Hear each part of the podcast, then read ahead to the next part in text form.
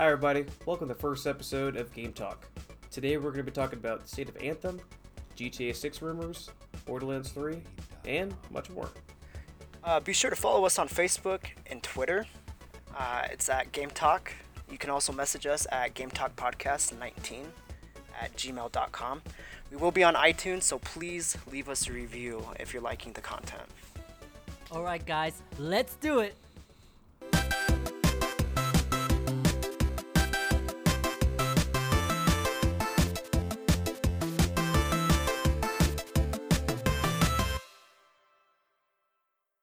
Hi guys, welcome to the show. My name's Calvin. And I'm Cody. And I'm Ed. And here is the news. Do you guys know what a camel is? No, I don't think so. I mean, I know what the animal is, but what are you insinuating here? Right, the animal in the desert. Yeah. A camel, as far as development goes, a camel is a horse created by committee, right? You got this beautiful, polished animal, right? And you got this committee, it's like, yeah, we're going to make that. And you turn into a fucking ugly-ass camel. Oh. Basically. Oh, that doesn't sound good. that, in my mind, is what happened to Anthem. Oh, okay. Right? We all played it. You know, we were playing it during the beta, the open beta, and the VIP access or whatever. You know, we played the hell out of the game. I agree. I put like almost 80 hours, well, 50 hours, not including the betas, so. Yeah. Which isn't that much time, considering. But, you know, yeah. But, it's okay, so 6 years is a long-ass time. Agreed. Right? And you would think that game that's been in development for 6 years would be a somewhat polished product, right? I would assume. Yeah, no. So just some context, right? So my son is 5.5 years old, right? When he was born, I went from watching him, sucking on my wife's titties to his first day in kindergarten, right? And that's right. 5 years. That's a lot of progress, right? We got a little bundle of joy that you gotta keep alive. And now he's walking around and shit. You would think a video game, a gigantic developing company like that, would be able to make a video game that didn't suck. Not suck. 6 years. Yeah. The Anthem was a big letdown, in my opinion. That's a big understatement. Yeah, huge letdown. I mean, the myriad of problems they're having, with the loot, the engine, all that stuff. So, when I was in my... So, it's called design hell.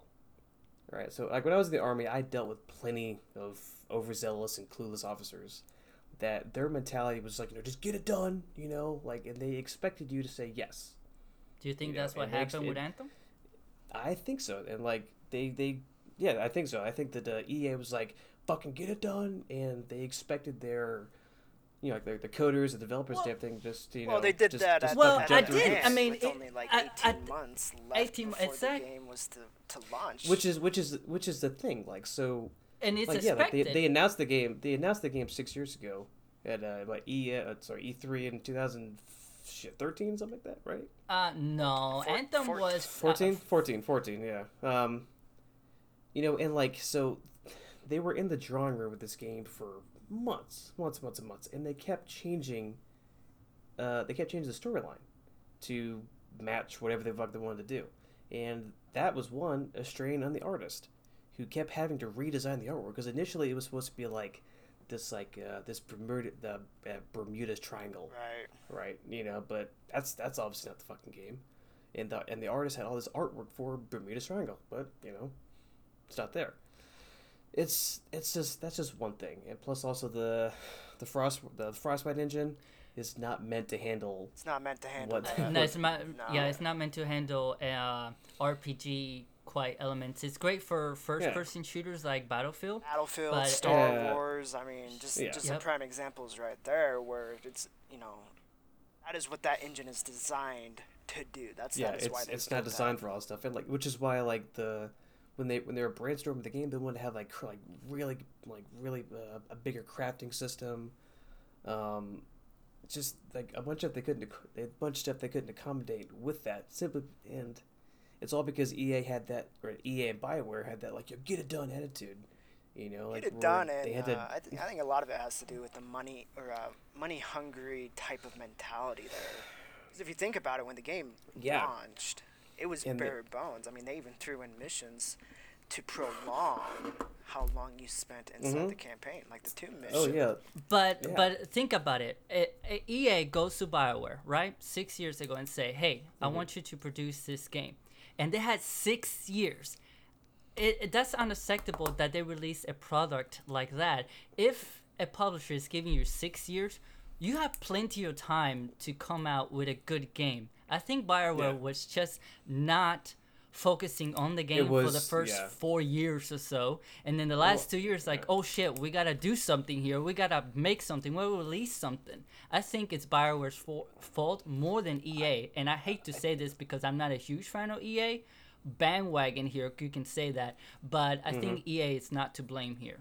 I think they're both to blame there. I mean, if you look back at Andromeda, and how they took the crew from a full-scale production down to a skeleton crew, and that really shined right there.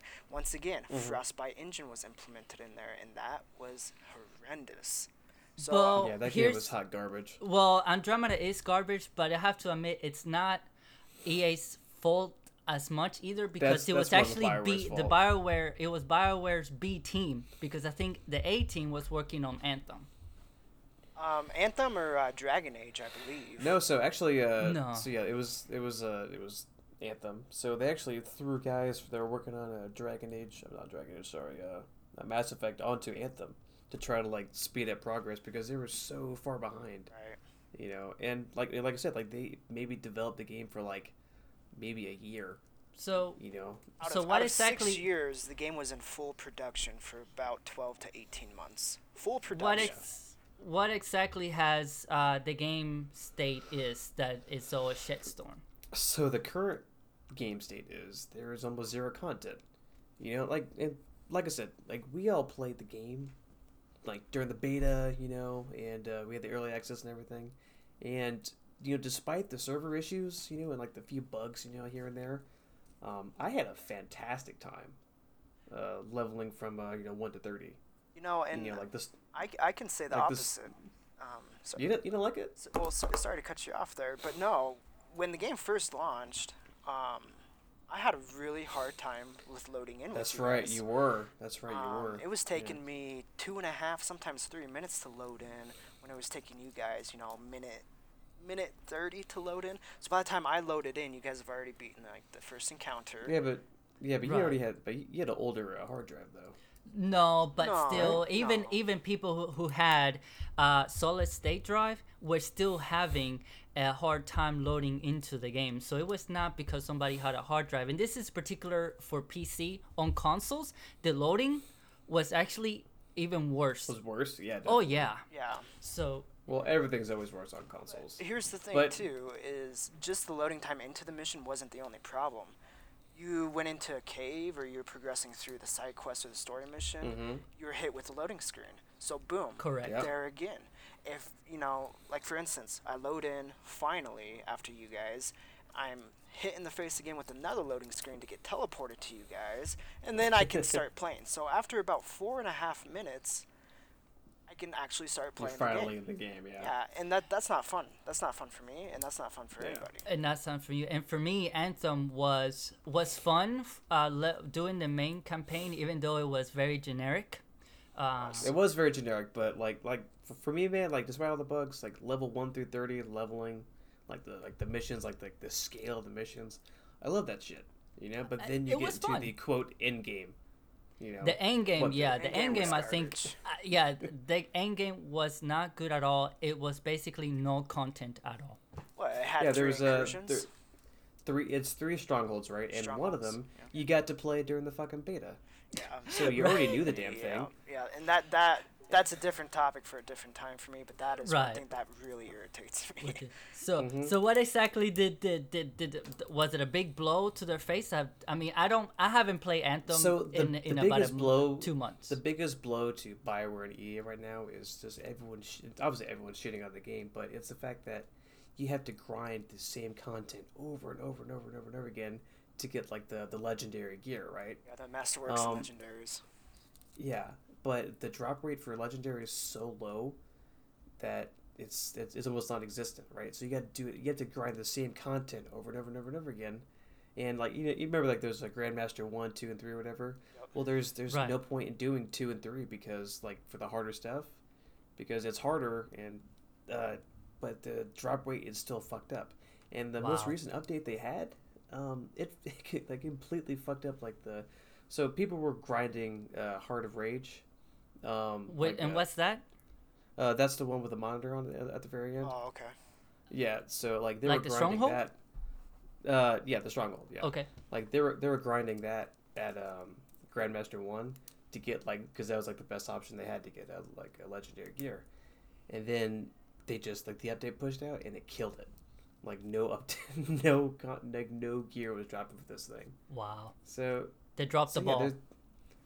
Yeah, and people are just jumping ship on that game. Like there was, I think it was like what top 5. Like the first couple weeks it was playing, but now it's like down to like 40 or something like that. No, like on the, I think I've only put maybe 20 hours into the game. No, I'm talking about is it like in terms of sales that it dropped to like 40? Oh, dude, that thing is already on sale.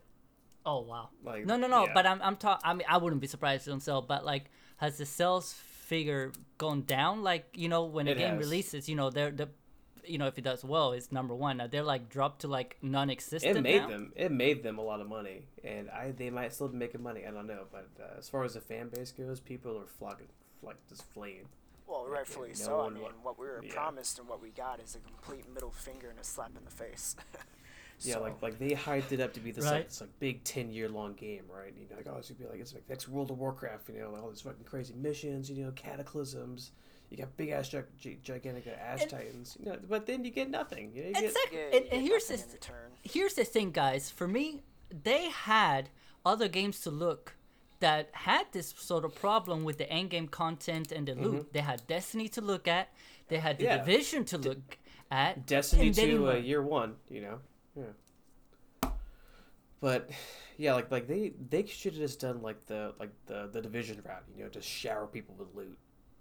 Well, that's what most people play loot or shooter for is for the loot and the endless combinations, you know, of that type. Like of... you know, shit, like Borderlands, you know, like you kill a little dog, like the skag or whatever, and you get like 30 rifles coming out of it. Like where the hell are we hiding that? Right. You know? I mean, they might look kind of the same, but they all have different perks. Each gun you get that is iconic, or the same. It's completely different from the first or second or third one that you've got. Yeah, and even the loot you get, like, so say, like, you finally get, like, a legendary in Anthem, right? Like, the rolls are all randomized, so you can get a fucking crap roll that won't do you any good. Right. You know, so, like, you have to grind to get a legendary, but then you got to grind again to get the stats you want on there. You get the roll that you want on that gun, exactly. Yeah, so a guy I know who, for some odd reason, like, still likes playing this game. You know, I don't blame him. You know, the gameplay's fun and everything, but, like, and I played Warcraft back in the day, so I know how to grind. But that Warcraft is a lot bigger than fucking Anthem. Yeah, and Anthem, there's little content, and also, like you said, like, the gear doesn't really matter. It doesn't matter if you get, like, a legendary or something like that weapon. It really didn't make you feel like you got something that is worth grinding for. You got it, and you're like, okay, cool, now I got this weapon. All right, well, I don't see what it's doing for me. I can do the same mission a little bit easier this time. You know, like, there's no point. I think the way that Anthem was designed was to obviously use your abilities as your mech suit or your Iron Man suit or whatnot. You know, your guns guns aren't really designed to carry you through the game. But then again, you know, it is nice to have a semi-decent, powerful rifle or shotgun or sniper that you can wield so you can kind of put down a little extra more DPS. But when that's not there and that doesn't feel powerful like it should feel powerful, it really kind of takes away from that gameplay. Exactly. All right, so with that, we're going to go into our next item, and that is Grand Theft Auto 6 rumors. Ed, take it off. All right, guys, so I don't know if this is real or not, but you know how the web is. You can never take everything too hard when you're online. But this this has not been confirmed by Rockstar or whatever, but some rumors may have actually revealed that players should expect the long-awaited follow-up to them to GTA 5. Mm-hmm. This was rumored in Reddit by Pastebin. I don't know. Okay.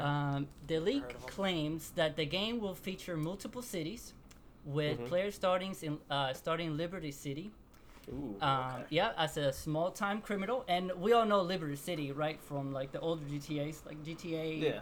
Yeah. 3. Yeah, Liberty City was. I think GTA 3. 3, yep. And also GTA 4. Yep. Vice City. GTA. I'm not too familiar with that. I'm familiar with the Vice City. Yeah, the Vice City was later, but I think 3 is in Liberty City. That kind of looks like New York. And then they will eventually be moving to Vice City to join the gang. So they're looking to like kind of combine Liberty City and Vice City together. Mm-hmm. Are they gonna put Los Santos in there? The leak didn't say that they will put Los Santos. I don't think they will because it looks DLC. So much. Yeah. It looks so much to LA, and that's already in GTA 5. So So the leak also claims that Rockstar already has an idea of when they are targeting to release the game, but the developer wants to look at the sale of the next generation consoles. So we all know that PlayStation 5, PS5, and everything. Yeah, so we know that E3 this year. Exactly. Well, I don't know because I don't think the next console gonna be released this year. There'll be something at E3 with the next gens. Yeah, they'll definitely announce it this year sometimes, but yeah, they still got at least I would say a year and a half for they even. I think a year and a half from now at least for the PS5 and Xbox Scarlet.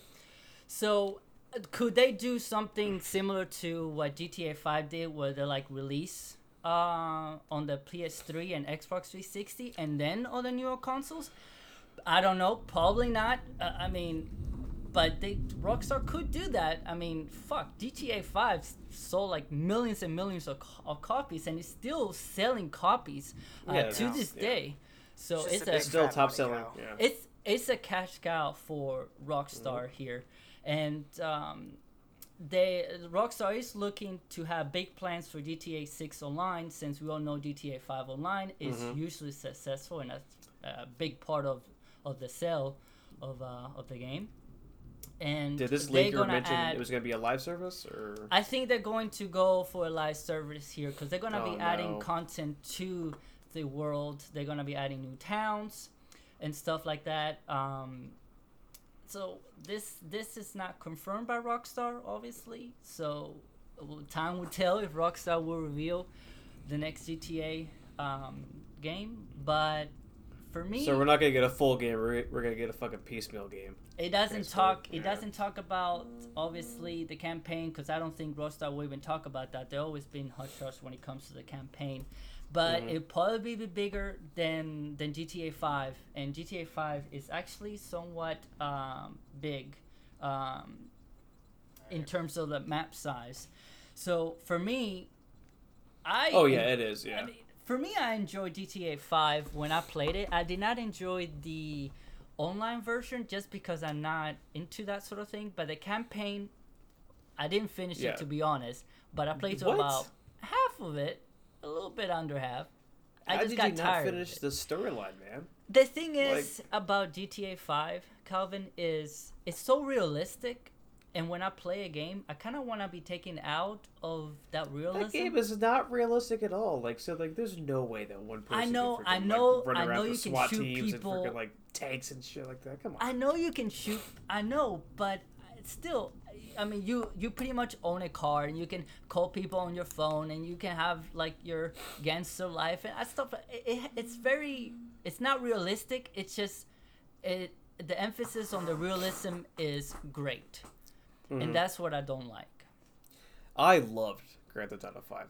Grand Theft Auto 5 was very fun.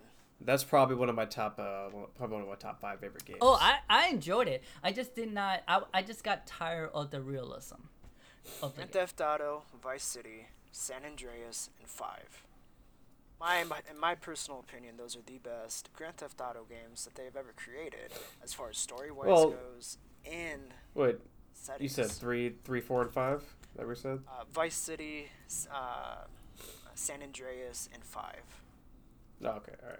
Yeah, so I personally think that they're not going to be releasing anytime soon. I think it will be another 2 to 3 years before they release GTA 6. I would agree. Yeah. I would agree too with that statement. Yeah, I would agree. In my opinion, I don't see them. I don't see them stopping the momentum that GTA 5 has. Yeah, they're probably going to pull the Bethesda, you know, and just keep releasing like the GTA 5 on each new console, like they've done with Skyrim since freaking forever. But with that, we're going to transition over to Cody, who's going to talk with us about Borderlands 3. Ooh, about Borderlands 3. All right, so there was a lot of stuff going on with Borderlands 3, fellas. First thing I would really like to talk about is Randy Pitchford and the shenanigans that he's been pulling in his own studios here. So Reddit, I cannot remember who it was that made the post, but Randy Pitchford had insulted the voice actor for Claptrap, David Eddings. No shit. Exactly, yeah. So when this all debacle kind of went down, Randy Pitchford came to David Eddings and asked him if he would be willing to continue voicing the voice for Claptrap, and something happened along the ways of he said and she said. David said that he didn't want to do it because there wasn't enough pay into it, whereas Randy is saying that there, you know, he offered David Eddings a pay raise to do it. So that's kind of still up in the air as far as exactly what was said with that. And for those of you who know Randy Pitchford, he lies. He lies a lot. So really, I don't really believe his side of the story. I'm not taking sides here. For Randy Pitchford to assault David Eddings, I think it's a very, very big deal for that franchise, and could potentially follow up with the lawsuit. Well, is he still the CEO of the development? Or? Yeah, so Randy Pitchford is still the CEO of Gearbox, and well, at this point, they should have already like done all the voice acting for it, right? They should, yeah, they should. Borderlands 3, right? So when this article came out, this was being dug up from the past in a way. So what had happened is that they were at this hotel, and I forget, I think it's called the Vermont. I'm probably saying that completely wrong. But Randy Pitchford, way back, you know, a few months or even half a year ago is when this assaulting went down. And then when he came to David Eddings for the voice acting job or to continue it, he didn't want to do it, which I don't blame him. I mean, if my CEO physically assaulted me and then asked me to voice act the character, I don't think I'd be too comfortable with it, you know? So there's that big debacle going down. Also, there is a huge deal going on with Randy Pitchford ciphering over $12 million away from the employee royalty pool. Was he really? Yeah. And for those who don't know what the royalty pool is, it's like a bonus in a way. Think of it like a Christmas bonus. If the team makes a certain, like a certain quota or a certain. If they meet the quota for that month or week or whatnot. Yeah. So if they make the quota for whatever they set out to be, they will get a bonus. And Randy Pitchford is now ciphering money out of this royalty funds over. What a shitty guy. Yeah, that's not right. Yeah, that's shitty. Not right. If that's true, it's a pretty shitty guy. Yeah, that's not right. That. Yeah. Well, also another thing, which Has the developers of the game come out with this and talked about it, or the community? The community is very active with it and very involved with their opinions on the incident with the assault and the money. As far as the devs go, there have been a few devs that have kind of stepped up and said, yeah, you know, like this is the type of shady shit that's been going on. So as far as what's going to happen, I have no idea. Now, with that being said, I do have some more news as far as playable characters. What you got? And for those of for those who don't know or haven't really been following the Borderlands 3 news, you have four playable characters. You have Maz as the gunner, Amara as the siren, Flack as the Beastmaster, and Zane as the operative. So to dive into kind of each and every one of them, give you a little bit of juicy details on what they can do. Maz, the gunner, she can summon this mech, this robot mech that you and other players can get into, just rain down mayhem and bullet storms on the enemy. Amara, she's got psychic powers that allows her to do crazy out-of-body experiences with other things. You also have Flack as the Beastmaster, which can summon his own protection of animals and whatnot. And you also have Zane. So they're not going to use any of the characters from the other Borderlands? Well, not yet. Other characters have been kind of confirmed. You have Zane, or not Zane, Zero from Borderlands 2. He's made an entrance. I don't know if he's going to be a playable character or an NPC. Hope but so. He is in Borderlands 3. There is rumor to where all the Borderlands characters will come to Borderlands 3 as playable characters, even though it doesn't really fit with the story. It'll just be downloadable content. Okay. Just rumors. Are they going to sell like a DLC for those characters, or is it going to be like in a season pass where they can have it or have them? Or I have no idea. I would imagine it's probably going to be DLC. Exactly, DLC. It's just rumors as of now. So with that being said, Skimpy, you're a Borderlands fan. I am, yeah. I play the 1, 2, and 3. Okay. I'm sorry, 1, 2, and pre-sequel. 1, 2, and pre-sequel. I know what you meant. Yeah. How do you feel about it being released on the Epic Store before Steam?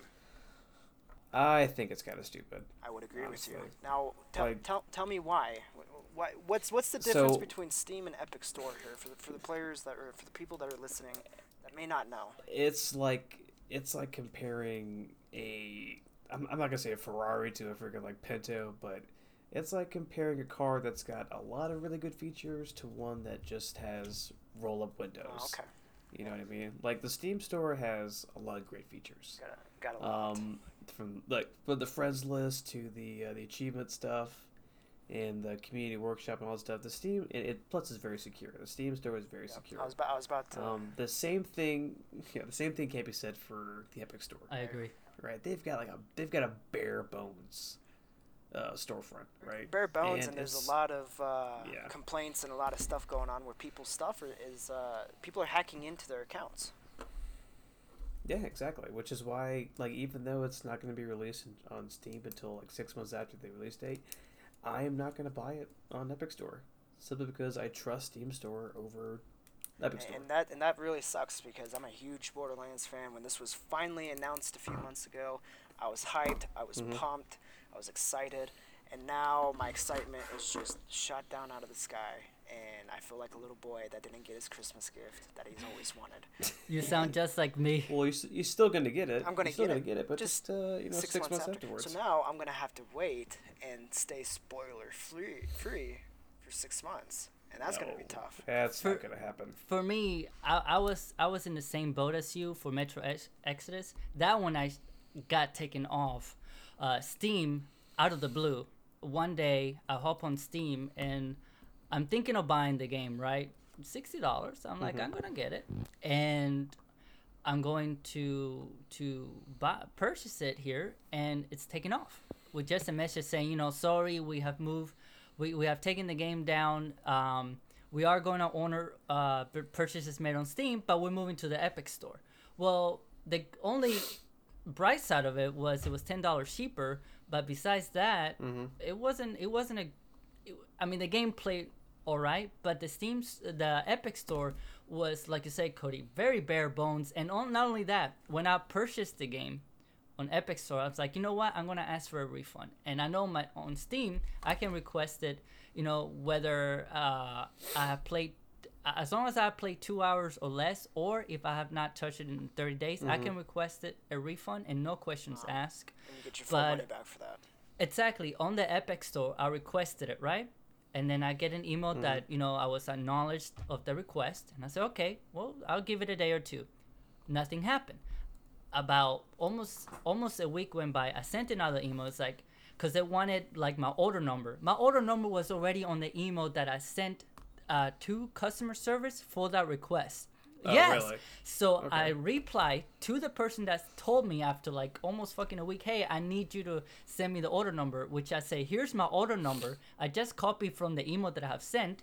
And then they tell me some shit like, sorry, if you need to, if you need a refund, some shit. Well, they basically, I basically didn't get my money back. It was just some barrier after another barrier. It was like they did not want to give me a refund, right, even though I find everything in the books, everything in the books, your life hard to where you would just eventually give up on it. Exactly, which I did. And the funny thing is that you can request a refund. On one of the things that you can contact them for when you send them an email, you can request that refund. So they already have that option there.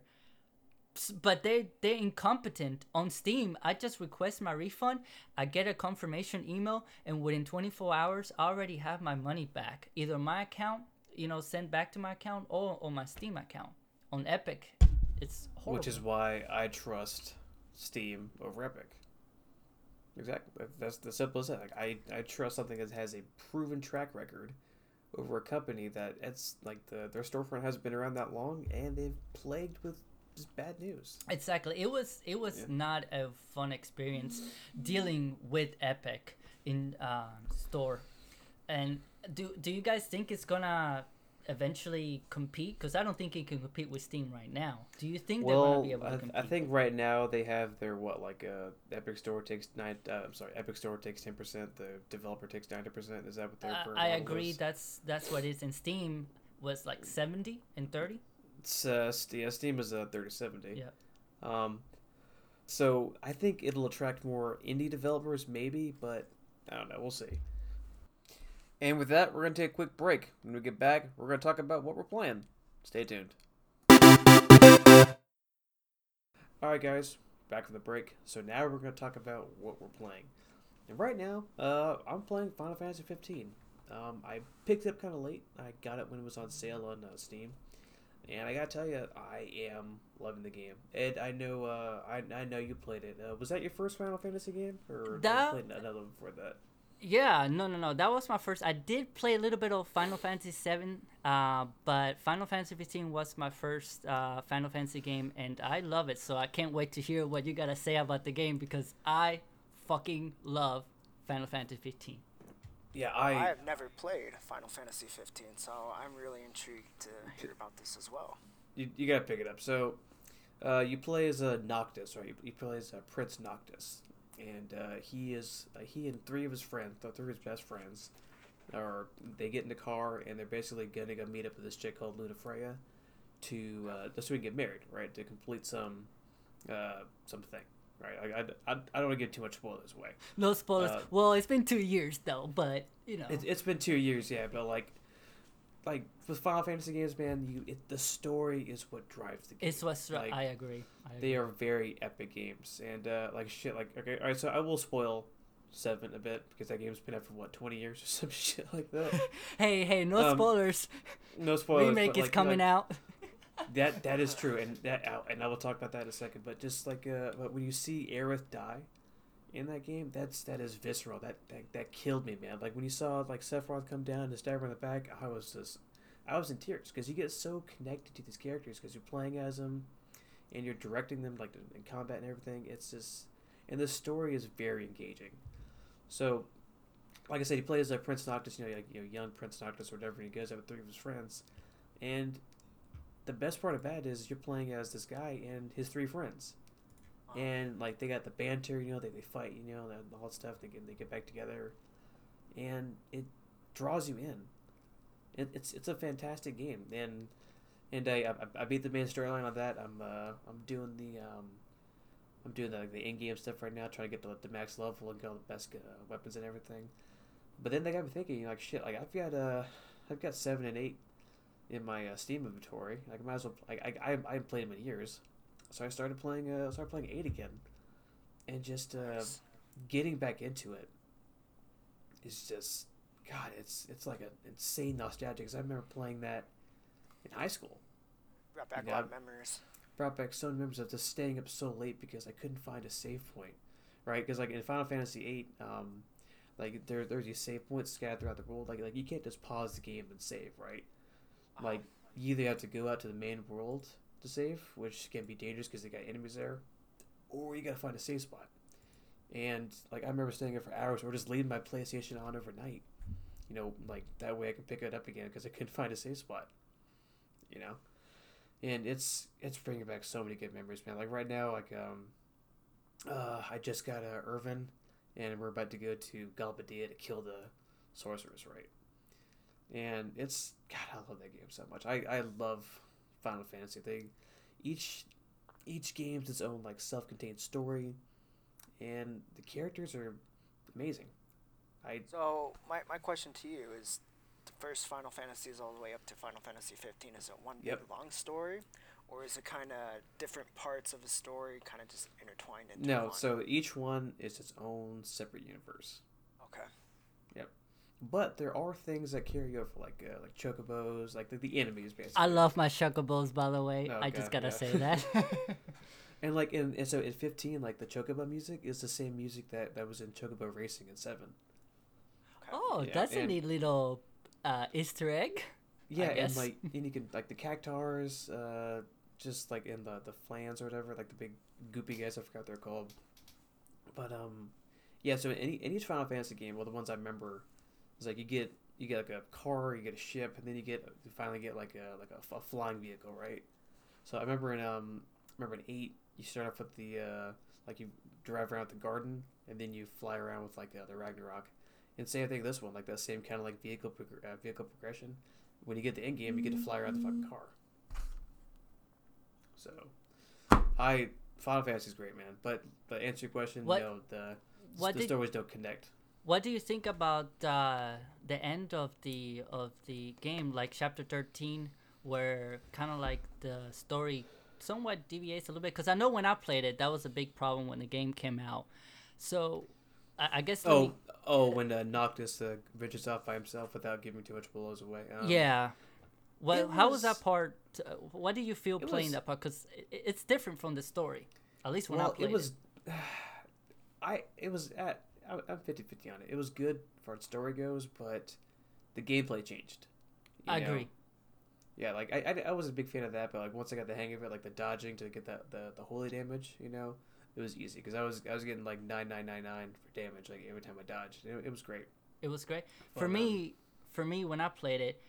It was just so, in terms of the tone, it was definitely darker than the rest of the game, right? And it went from being an RPG game where it's hack and slash, to a totally stealth game. I'm like, am I playing now Metal Gear Solid here? I love Metal Gear Solid, but I wouldn't want to play Metal Gear Solid gameplay style into a Final Fantasy 15. Maybe that would be a cool concept, but for me, it didn't ruin the experience. I'm more like with you. I'm 50-50, where it was like, okay, it's a break from the monogamous of the game, but it's just so different that I'm like, I kind of want to go back to where I'm comfortable. You know, I spent 50 hours on this game already playing. I think I'm there now. I think I'm like 50-60 hours right now. But, like, with Final Fantasy games, like, they reward you for exploring every single nook and cranny of that game. You know, and, like, talking to everybody, and there's a lot of hidden quests in the game. Like, there's a lot of hidden items, like little, like under a rock or behind a fucking tree, you know, shit like that. That, like, once you get it, it's like, shit, like, now I'm, like, way OP. You know, it's I love that game. I love Final Fantasy games in general. I enjoy Final Fantasy 15 a lot, and when the Final Fantasy VII remake comes out, you bet your bottom dollar I'm gonna be playing that game as soon as it releases. So, I'm not gonna lie. All right, so I was taking a dump and I was browsing Reddit, and I saw the Final Fantasy VII gameplay video. Don't videos. We all do that anyway, Skimpy? I think we do, yeah. Okay. But I watched that. And I was like, "Oh my god!"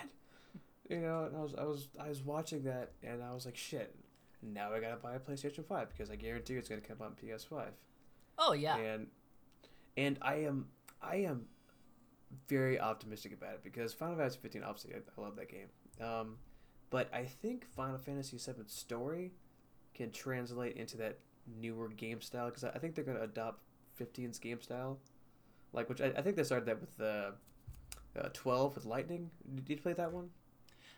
No, like I said, the only one that I played was 15. I did play a little bit of 7, but not enough to really say anything about it. So do me a favor, you need to get a 7 on Steam and play it. I will get the remake, but I cannot deal with the turn-based comeback. I just can't deal with that. You don't like it? I just can't. Cody, you're a fan of those top-down games, right? Of like Anno and like Total War, stuff like that. Yeah, so I'm a huge fan of Total War, strategy games, Hearts of Iron. It's not like the exact same thing, but like you're used to that kind of like, you know, wait your turn type deal, you know, and yeah, so it can get a little old and boring, especially like when you get into like the late game of Total War, where there's a lot of armies from each faction that are moving around, taking their turn or whatnot. So it can take some time, but it's not too bad for me. Also, a really good turn-based game that I really like to play is Divinity: Original Sin 2.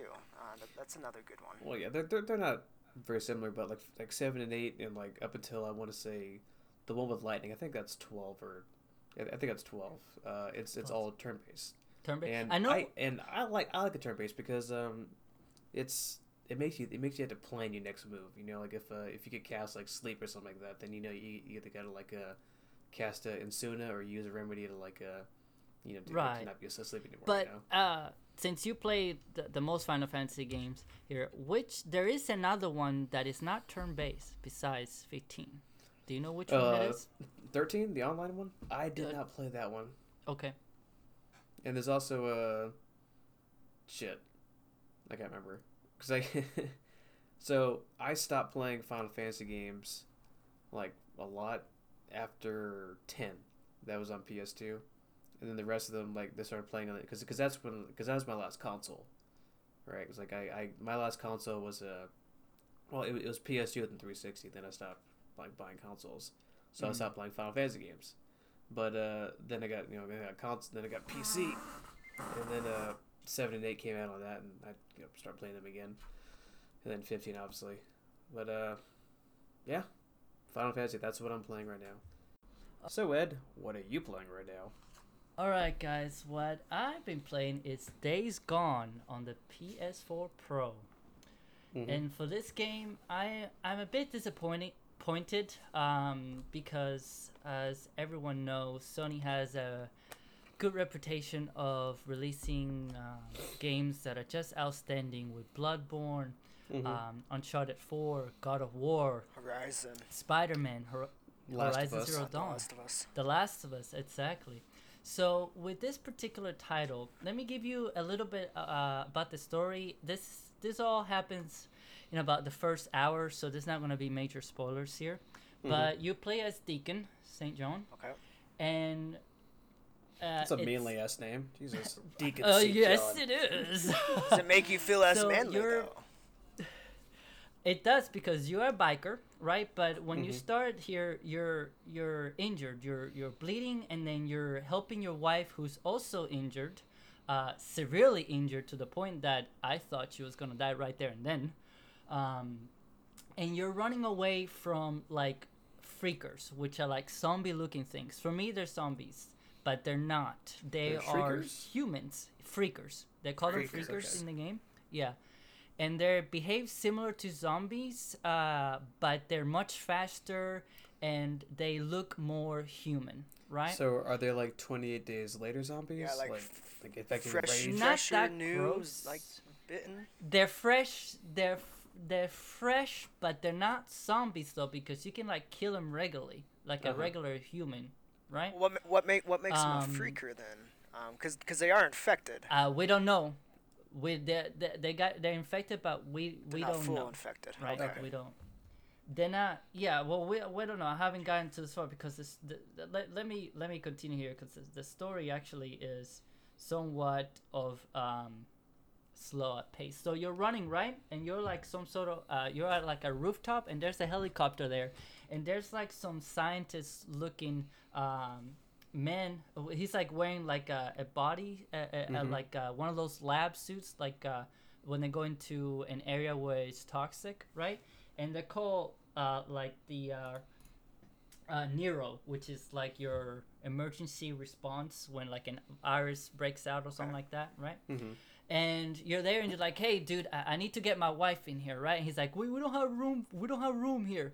And you have a gun and you point the gun at the dude. And you're like, I need to get my fucking wife in here. You know, it's like, seriously? Okay, we got room for two. And then you're like, okay, they're both safe. Great. But Deacon's friend comes out, Boozer. That's his name, right? And he's also injured, right? So you put your wife on the helicopter, right? And you... let her go. You stay with your friend Boozer and you let her go, and that pretty much ends the introduction to the game. And then when you open up, about 2 years go by, right? When the loading screen finishes, and you're like basically chasing after a dude. I don't know why I'm chasing a dude, but I'm on my bike and I'm chasing him, right? Mm-hmm. And the bike controls are manageable at best, and you go after this guy and you pretty much kill him after he falls from his bike and starts fucking running around and everything. You pretty much kill him, and that's basically the whole start of the game. Okay, have you beat the game yet? Nope, I've only have about 5 hours put into this game. I really don't feel like this game has grabbed me like other Sony games. The gameplay of it is it's decent. There's a lot of problems with the game though. They just had an update though, so and I played after the update as well. There's still the loading screen is still the problem. I spent like freaking a minute and a half, 2 minutes just waiting for the game to load, which is unacceptable, especially on a PS4 Pro. I still get a little bit of pop in when I'm riding my bike or running really fast. Mm-hmm. When like random enemies will pop up because they haven't loaded in yet? Yeah, like I'm riding my bike, right? And all of a sudden, like bushes will pop up out of the blue. And that's draw distance. Yeah, that's because your CPU and your GPU can't handle all the. Well, it's not my CPU or GPU. It's a PlayStation. I mean, it has that content, but I know, but it's just a system. And also, the gameplay is, it's kind of weird. When you start shooting, it feels, Cody, I don't know if you can relate to this or not, but when you start shooting, it feels like I'm playing Uncharted with that loosey-goose gunplay. Does it like bounce all over the screen? Where it's kind of difficult. Kind of like it's really hard to aim, right? Because you're third person, and it's really difficult to aim with your gun. And the whole gameplay loot is you go into a camp, right? There's about I unlocked 2 camps already, and you go into those camp and you speak with somebody. They give you a mission, and you go out and you do the mission. Right? Not so much of a fetch quest, but it feels like it. You don't feel connected to any other characters at the beginning. At least I didn't feel connected to any of them. Not even Boozer. I didn't give a shit if he died. You know? The skill system is very orthodox, to say the least, because Let's say I want to unlock a skill that I want to use. Like I wanted a skill that I could get I could have more inventory, right? Because you can carry so little since it's like a survival game type. So I could only carry like 10 gear. Well, in order for me to craft a bandage, right, I use 5. So that leaves me with 5 gear. Well, my bike uses gear for repair, right? Because you can repair your bike if it breaks, because if you hit like rocks or if you hit zombies and shit like that, it will take damage and you have to repair it, and that uses gear. Well, I have to unlock like 3 rows of skills and have 2 skill points put in, or unlock 2 skills in order to unlock a new tier, and the skill that I want is like tier 4. So I had to dunk like 10 skill points in order to get the one thing I want, which is more inventory, right? So it feels constricted, and I know it's going for that feel, but don't make me have to spend skill points on things that I don't want in order to get the one thing I want, right? So I have a question real quick. Is there any player consequences or player options where you're out in the world and you find like a settlement or a camp or whatever, or you're out looking for supplies and you find somebody that could use your help? Do you have the option to help him or the option to watch him die and loot him? Yes, you do get the option. I did save a guy who he was in his car and zombies were trying to get in, right? And it popped up, hey, you can save this guy. And when you do, you can send him to your settlement, or you could have left him there to die, right? There's a pro and a con to it. Well, yes and no, because when I sent it to the camp, he didn't do shit. I didn't even see the guy. He didn't come up to me and say, hey, thank you for saving my ass. I mean, he did at that time, but when I went back to the camp, I don't even know where the fuck he was at the camp, right? So in terms of consequence, I don't know if there is toward the late game, but I don't think it's gonna be that option. I think it's more of like, hey, you get more reward for like your good standing with the camp goes up for you sending somebody there, right? So there is a reward there, but besides that, I don't think there's anything to it. Now, one of the things that pissed me off was, so I'm riding my bike, right? And I go through a tunnel. As I come out of the tunnel, this fucking zombie jumps on me and throws me off my fucking bike. My bike goes flying one way, and I go hit the floor the other way, almost dying. And I'm like, okay, fuck off, dude. Was this supposed to happen, or was this just completely like random? It was running. I didn't even see it coming. I did not see it coming. I'm riding my bike, and this zombie comes out of, well, freaker comes out of nowhere, just jumping on me, and I'm like, the fuck? And that happened like 3 times. And I didn't even see it coming. So the first time, I mean, I was pissed, but I found it funny. I'm like, okay, I got thrown on my bike. Good laugh, right? Well, the second time happened. I'm like, get off of me, bitch. Now I have to repair my bike, and I have to use the bandage, which then I have to use gear to repair my bike and to craft more band-aid. Come on, dude. I'm struggling here. And now, are resources scarce? What? Like gears and stuff and bandages? I was just gonna go into that because the resources are actually scarce, because when you go and loot, right, if you have the max amount of allowable inventory, can't pick up anymore. You cannot get more. You cannot pick any more. So either lose it. And really? And traveling in the world is somewhat tedious because the only way you can travel is with your bike because the map is fairly big, and that bike uses gas, and you have to stop, find a gas, pour gas on your bike, then continue, and you have to deal with the freakers jumping on you. So it's somewhat tedious. There is travel. Can you stock gas at all, like siphon gas out of cars? Or nope. Well, you cannot use it out of the cars as far as I know. You have to go to a gas station or like a camp. You will have to pretty much scavenge to see if you can find a gas tank. to go and put on your bike. But it's hard work too. I mean, because you run out of gas fairly quick, I may add you. So you can upgrade your tank, which is a good thing, which I recommend being the first thing you do in this game when you start is upgrade your gas tank. You will thank me later on that one.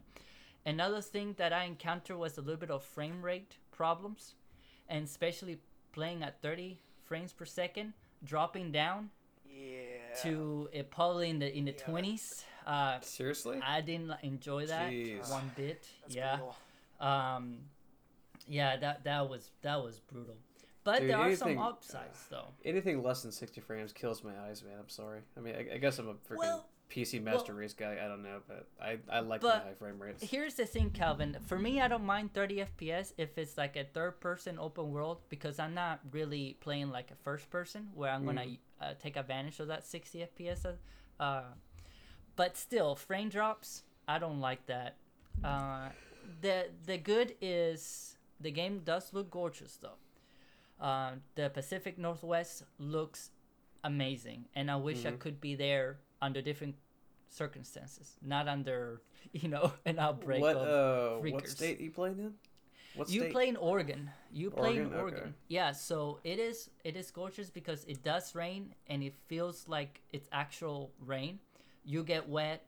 The roads get wet, your bike gets wet, and it gets cloudy like the Pacific Northwest, it's known for that. Does the rain affect your driving? Yes, it does. It does affect. So when it's raining and you're on the road, it is slippery, and when you're in the mud, oh boy, you better know how to drive. I appreciate details like that in games. It is like very detailed when it comes to that, and I love it. Like I said, the game looks gorgeous, and it feels like you're actually there, and it gets windy as well. I don't think wind does affect your driving as far as I know, but it probably affects your shooting. I don't know. I didn't notice that, but it did affect the sound. So when it was windy, I couldn't. You kind of have it's a gameplay mechanic because the freakers won't hear you, because the freakers will hear your bike when you're riding. So if it's windy, you have more ambient noise. So I noticed the freakers didn't attack me as much when it was very windy. And the fact that you can upgrade your bike to whatever your playstyle is, since you will spend a lot of time with your bike, you can upgrade it and customize it to however you want. You can change the color, add paint and stuff like that. You can unlock as you play, the more you do, the more stuff you can unlock to customize your bike with. So I find that very nice because it adds that level of detail that is personal to you, right? Your relationship with your bike, it's like a weapon that you have in a game, that you can customize. It's kind of like that level where it's like it's part of the game. So, quick question. You mentioned that you put your wife on a helicopter in the very beginning, right? Where is she? I don't know. She's presumed dead. Okay. So, as far as I know, she died. And the story is Days Gone is how many days your wife's basically been dead. Okay. So, it's because you presume she died when you put her on the helicopter and she got sent away. You presume that she died right there, on that, on her way there, that she wasn't saved. Okay. Is she alive? I don't know. You'll probably meet her later. But I don't think I really did not enjoy the game as I thought it would. I would. I really just. Are you gonna beat it? You're gonna finish it? No, I think this one I'm gonna have to put it down. It just didn't intrigue me. This story, I know the story is slow to develop, but I just did not care for those characters. To put in perspective, when I play Horizon Zero Dawn, right, I felt a connection with Aloy right from the start. Ross. She was an outcast, and she wanted to prove herself that she belongs somewhere and she can be useful for this community. She wanted to be headstrong and grow. I feel like with this character, he's just an asshole. to be honest. Like, he's just a fucking plain asshole and a sadist, because sometimes you're doing a mission and you're going into like a survivor camp and he's like, I'm gonna kill this motherfucker, so I'm gonna fucking blow the fucking heads off, I'm gonna kill them all. I'm like, where the fuck is that rage coming from? Like, out of nowhere. Like, this dude is a sadist here. Okay, seriously, he wants to kill everyone. So right on. That's it for my impression of Days Gone. You know, do I recommend it?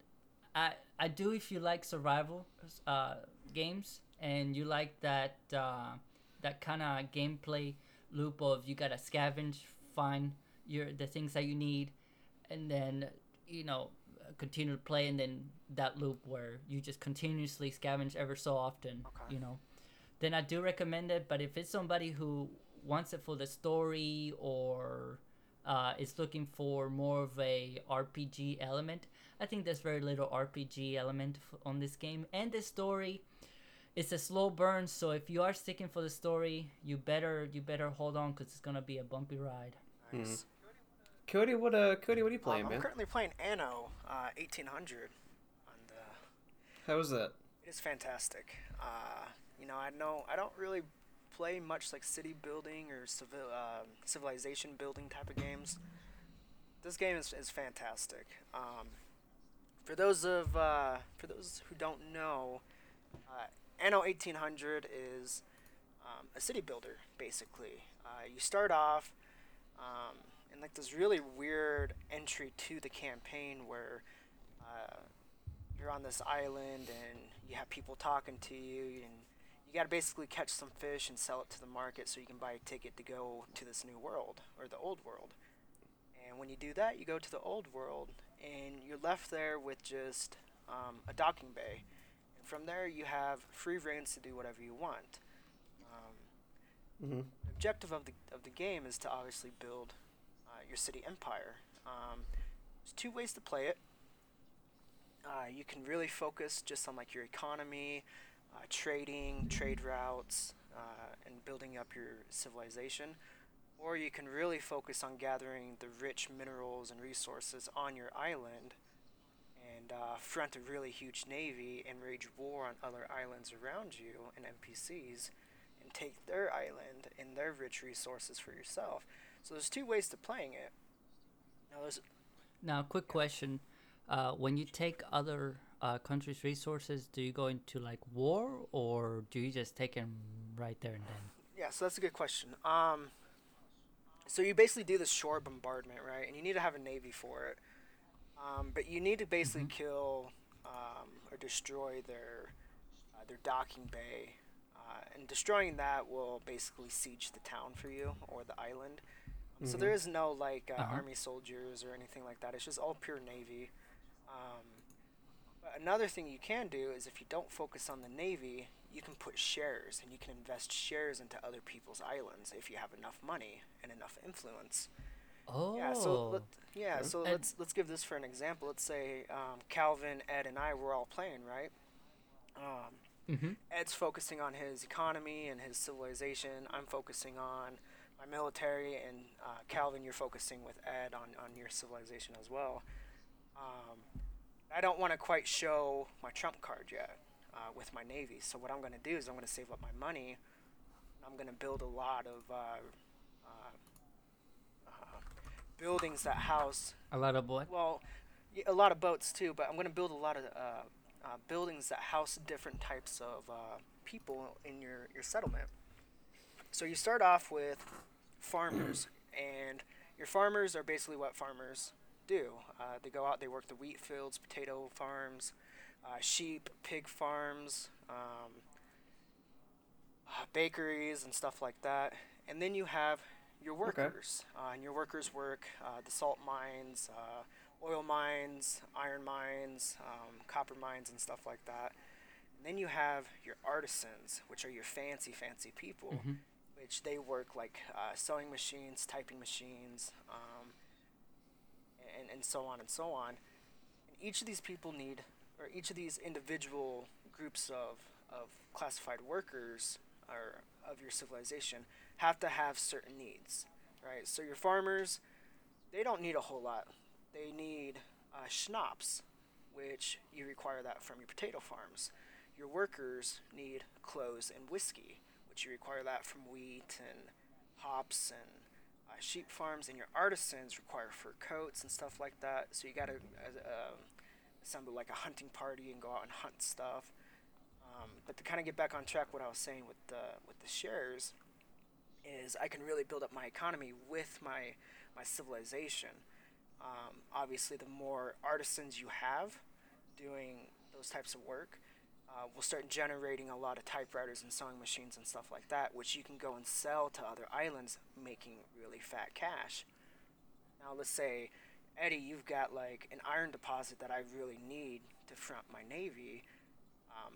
I can buy and share a part of that island, and if I do enough of that, I can basically completely take over your whole island without even sending my navy over there to deal with you. To deal with that. So you can really strategize on how you want to proceed with the game. Yeah, you can either do like, you know, I'll take over your stuff, or I can kind of backstab you and, you know, never see it coming. So is this a single player or just multiplayer? It's both. So you have a story campaign, then you kind of have like regular like campaign but not a story. Free reigns to do whatever. And then you have your multiplayer. Okay. So there's no story in this? No, you have your story campaign. Oh, okay. Sorry, I misunderstood. And to not give out too much spoilers, but your father died, and your sister and you are basically trying to figure out why he died and who killed him and why. And it's a very entangled mess in a way. There's so many people involved. There's so many... different scenarios that play off. For instance, your uncle is a corrupt man. He's greedy. He wants the whole world for himself. But there's a shipwreck that washed up ashore, and he asks you to go pick it up for him. And when you pick it up, you find this box. And he says, "Oh, good, you know, you found my box. Now bring it to me. But whatever you do, you know, don't open this box. It's none of your business, right?" So you have an option right there. You can open the box. Oh, that's pretty neat, because I was going to ask you if there's any, like, do you have a choice, like a dialogue choice of what you want to do? Yeah, you have those types of choices, and you also have different types of choices of, oh, you found this, bring it to me, and I'll give you this. And then another person will be like, oh, hey, you know, I found out that you have this, and this person's offering you this. If you bring it to me, I'll sweeten the deal, you know. So you really kind of have a lot of options. Not too many. Like these types of things don't trigger very often, from what I found. But it puts in some room for replayability. So there's also a prison in the world. You can go to this prison and you can buy people from this prison, put into like a trade commune or something. I forget.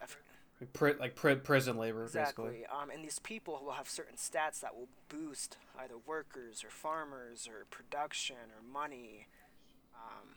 You want to put them into your town halls and your zoos and stuff like that. So while you're doing all this and you're trying to figure out what you want to do, you also have these expeditions where you go out and you gotta rig up your ship with a bunch of stuff that's gonna give you like. Sailor morale, hunting parties, food, clothing, and stuff like that, and you sail them off, and they're gonna go out into this, you know, adventure, and this adventure will have a chance of bringing you back like a tiger or, you know, something for your zoo, or, you know, you can find someone that's really good for your navy, or you can find someone that's really good that boosts up public happiness, right? So these expeditions are really, really good and really, really fun to do. And when you're going through these expeditions, little things will pop up and it'll give you like a description of what's going on. Like, for instance, I had a dragon that was approaching my ship, and I had three different options. I could shoot the dragon with my guns, I could try to run away, or, you know, I could basically just sit there and do nothing, which I don't know why you would do that. Wait! I thought this was realistic. I didn't know there was dragons and stuff in it. Yeah, I thought so too. It really took me by surprise. Is there like magic and like is Gandalf there with you? No, unfortunately, Gandalf is not with us. Boys. Oh. Is Harry Potter there? Tell me he is. But this event that I had was super, super weird, but I got something really, really good out of it. And I sent over one of my most powerful ships was like it was like a man of war. It had I think like 56 guns on there, or cannons. Yeah. When I completed it, I saved a person, and he was a legendary person that. Did this happen all at the beginning of the game? No, this was mid to end game. But okay. This guy basically boosted up my navy, which gave like plus 25% attack bonus for my navy, right? So it was a really good trade-off and a really good expedition that I had from there. So the graphics are amazing. There's nothing more satisfying than to zooming into your busy city or whatnot. You see workers walking around with planks on their back and horsemen with chariots on the back or whatever. And they're filled with boxes and they're taking it to the storage and they're unloading it. You see the cranes picking it up and setting it over. You zoom into like your iron factories and your clay pits and stuff like that. You see them all working. You see them shoveling. You see them making the bricks and stuff. It's a very gorgeous game. Very, very fun to just kind of sit back and watch. Does it have like interesting music, like relaxing music? Like in City Skylines, when I play, just the background music is so nice and calming that it makes it a very nice and soothing gaming experience.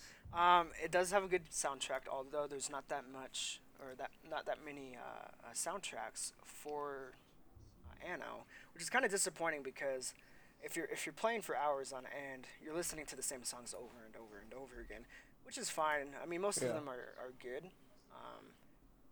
but it can get annoying the more time you put into the game and the more you... It can get slightly tedious, But it's a super fun game. Like I said, it's just really fun to zoom in, watch your zoo and all your creatures that you've captured come to life in your zoo. You can build... I think it's called like a commerce import or something like that, or a commerce port, which basically attracts tourists to your city, and those tourists will generate your money as well. So you can base your economy in tourism. Oh yeah, and I mean you have like city attractiveness, so people will leave your city if they're not happy. When they leave your city, the ruins will be abandoned, just like in City Skylines, and they'll turn into ruins, and that will make your city uglier. So demolishing them or fulfilling the needs of your people is very important to attract tourists to your city to generate a lot of money. So it all in all, it's a really good round game. I'd really recommend it. For a lot of people. I think I'm probably gonna... I tell you what, I'm probably gonna get it here in the summer, like in the next couple weeks, a few weeks. I'm probably gonna play it and try it out because I like city building games. Where can you get it at? So you can get Anno 1800 and all the other Annos are now on Uplay. So they... And we were not paid by Ubisoft. No. They were on Steam, but all the Annos got taken off of Steam and now they are on Uplay. There might be a few Annos on Steam, but last time I checked, I couldn't find them. So, okay. So Uplay Store. All right, that sounds great. You can get them.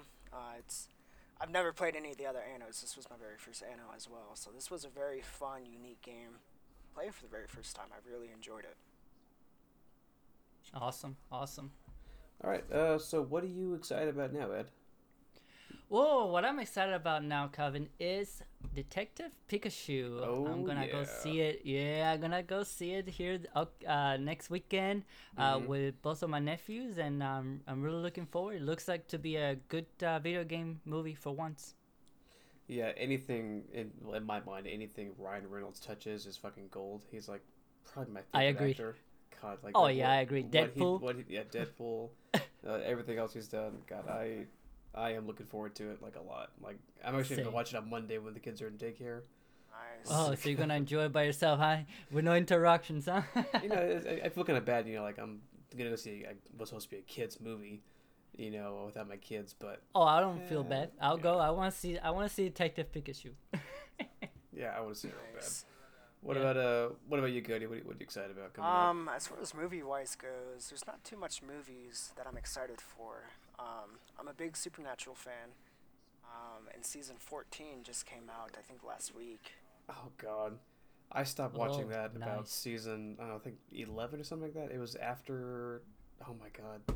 I can't remember, like, Dean died again or something. Like, I don't even remember. Yeah, like, Dean dies so many times. It gets really repetitive. But I've invested so much time into the series that I might as well just finish it through.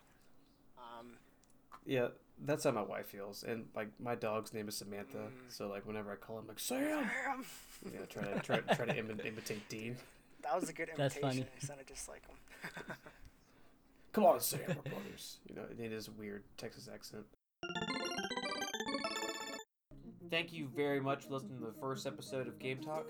Join us next time where we'll talk about The Division 2, Tom Clancy's Ghost Recon Breakpoint, and much more.